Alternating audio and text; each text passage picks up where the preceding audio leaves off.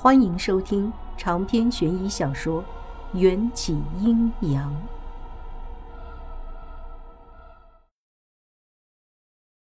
抱着身高一米七左右的 Rosely，我怨道：“臭道士，下次出场的时候能不能戴上墨镜？”跟在无言老道背后的景千夏、牛翻天和孔章都对我点点头。孔章这个老好人还主动接过昏迷的 Rosely。十分避嫌地将他横着托举起来，放进我指着的那辆红色宝马中。我不禁暗笑：要是 Rose 里看见自己被长得七分像鬼的孔章托举，一定还会被吓昏过去。无言老道看见我也没什么好脸色，似乎还在介意我不肯拜他为师的事情，抖着上唇的胡须：“元宵丫头。”虽然是个半吊子，但只有他说到了点子上。你们两个榆木脑袋，也不想想，正常人哪有这么大的本事，能瞬间把人变成干尸，还能在封闭的房间里来去自由？莫白知道无言老道是个高人，却不知道他的本事究竟有多大。表面上很是尊敬，眼神闪烁间似乎在思考无言老道说话的可行度。罗非不一样，他虽然没见过无言老道出手，但他可是亲眼见证了孔章和牛翻天的本事的。这两人可是把西山殡仪馆里消失的八十一具起尸都找回来了，能力不可小视。徒弟都那么厉害了，师傅的本事一定更加牛叉。老神仙，您来了就好。刚才您话里的意思是说，杀人凶手不是人，是鬼？罗非崇敬的对无言老道敬了个礼，非常狗腿的问：“Rosely 昏倒后，我应该立刻把他送往医院，可他们现在的谈话太让我好奇了，让我无法挪动脚步。”无言老道摇着头，捋着胡须：“不是鬼。”罗非一脸焦急：“那是妖？”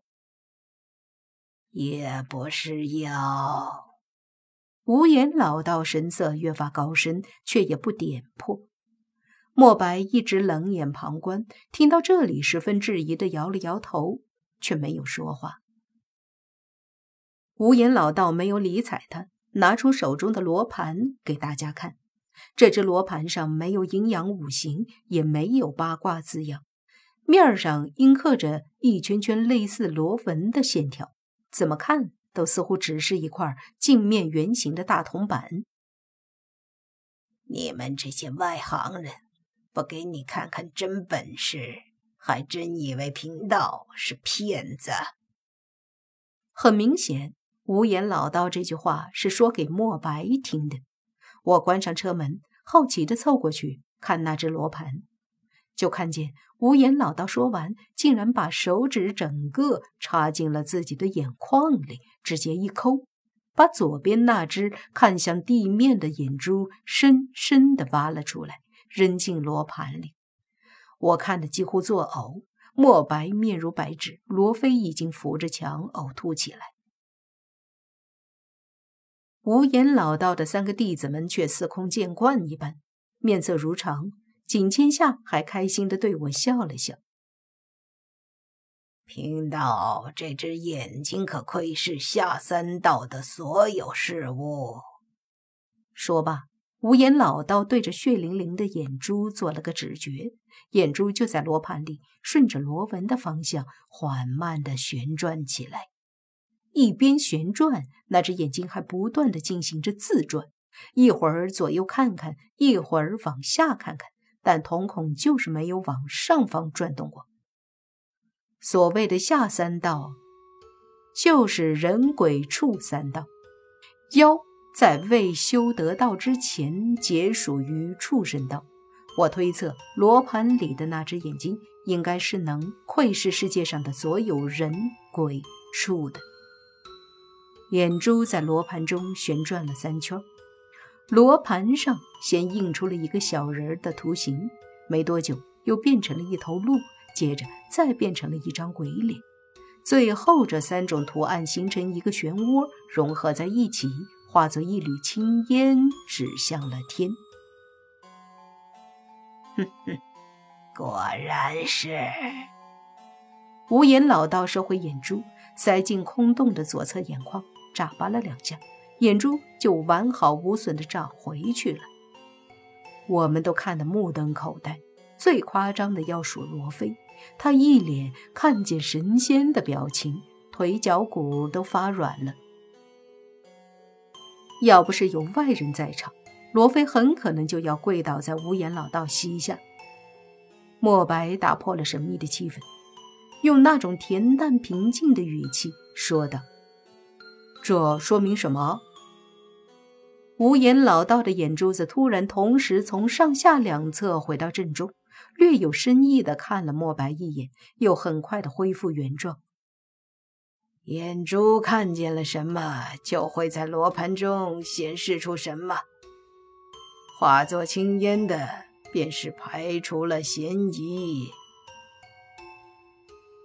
说到这里，无言老道顿了顿，把话茬儿转向我：“这两个愣小子还不懂，元宵丫头。”你呢？我慎重的点了下头。既然不在下三道，那就是指上面的东西作乱。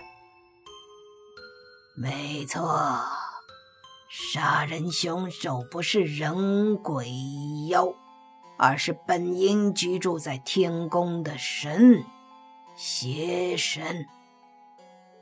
罗非十分虔诚地遵循着无言老道的所有指示。有这臭道士出场，管那凶手是不是邪神，我都能够放一百二十个心的离开。一来我答应过迎战不管闲事，二来我对无言老道没啥好感，怕继续在他的视线中晃悠，这老头又要逼我拜师。最重要的一点，Rose 里的身体状况很不好，面色隐隐发青，根本不像是被吓晕的，更像是中毒的症状。文化公司的艺人都有指定医院，这种医院大多是私家高级医院，没有出入凭证，外人不允许进入。如此做法也是防止医院里混进狗仔队，保护艺人的隐私。经过检查，医生判断 Rose 里只是低血糖导致的暂时昏迷，需要住院观察。办理完一系列手续，我给小强哥打电话汇报：Rose 里住院后的通告需要调整，这些必须经纪人来处理。一个小时之后，面容憔悴的小强哥来到医院。几天不见，小强哥整个人都瘦了一大圈，黑眼圈更是夸张的挂在脸上。这几天辛苦你了。小强哥拖了把椅子。坐在 Rose 里的病床边，艰难地对我挤出一个笑。找到了吗？我试探地问，希望能从小强哥口中听见一些关于艾德的好消息。在文化公司失踪的人似乎都下场堪忧，艾德已经失踪了将近一周，我很担心他会和蒋秘书遇到同样的危险。小强哥摇摇头，绝望地垂下眼眸。我悄悄退出房门，有小强哥陪着 Rosely，，我可以短暂休息。走廊里，我遇见了林社长，他没有去探望 Rosely，，直接跑去重症监护室那里了解蒋秘书的情况。我这才知道，蒋秘书也被送来了这家医院，而顾安也被调到这里成为了主治医生。顾安看见林社长来了。从重症室走出来，慢条斯理地说道：“蒋文的生命体征没有太大问题，就是失血过多，还有就是他的脸会留下永久的伤疤。”透过隔离玻璃，我依稀能看见被许多医疗仪器围绕的病床上躺着一个脸上缠满纱布的人。为了方便治疗。蒋秘书那头漂亮的长发都被剃成了光头，此刻的他看起来就像医学怪人研究出来的木乃伊。林社长沉着脸，忧心忡忡。他需要多久可以苏醒？顾安胸有成竹的回答：“估计这一袋血浆掉完，病人就能苏醒。”我听了，暗暗松了口气。不管怎么说，蒋秘书的命算是保住了。林社长听到这个回答，表情却还是特别阴沉，嘴角也不易被人察觉的抽了一下，似乎并不愿意蒋秘书苏醒。蒋秘书就交给你了。他叮嘱了一番，就要离开，仿佛还有很多事情等着他去处理，又像是在躲避着什么。目送林社长走到医院门口，两道穿着警服的人影正巧将他拦住。林先生，我是负责这件案子的警察罗飞，麻烦你配合我们调查，不用紧张，只要回答几个问题就可以了。罗飞冲在最前，语气听起来很客气，双手已经紧紧扣住林社长的手腕。林社长慌张地转动了下眼睛，很快镇定下来。请讲。罗非拿出录音笔，开始问林社长：“受害人蒋文是你的秘书是吗？”“是。”“听说今天有一个晚宴，你邀请蒋文作为你的女伴儿一起出席是吗？”“是。”“去宴会之前，你发现蒋文失踪了吗？”“我以为蒋秘书不想去。”只要回答是或者不是。是。那在蒋文失踪后，你为何不去找他？问到这里，罗非的语气突然犀利起来。我从不勉强自己的员工做不愿意做的事情。莫白捕捉到了什么，敏锐地问道：“你勉强他什么了？”林社长拔高了音量：“我什么都没有勉强过他。”我在一旁听得火冒三丈，愤愤不平地冲出来：“真的没勉强过吗？我明明听见你答应办公室里的客人，把蒋秘书送给他。这么重要的消息，你怎么不早说？”罗非说着，伸手去摸腰间的手铐。林社长怨恨地看了我一眼，突然一声低呼。昏倒在地。这人怎么说晕就晕？会不会是装的？叫医生来。一听是林社长晕倒，顾安立刻屁颠儿屁颠儿的拿着听诊器跑过来。经检查，林社长可能是疲劳过度导致昏迷，需要住院休息。还用医生的权利把罗非和莫白挡在了医院外。勒令他们暂时不许打扰病人。我郁闷的不行，跟在顾安身后追问：“你明知道他是装晕？”顾安迈开大步，想要甩开我。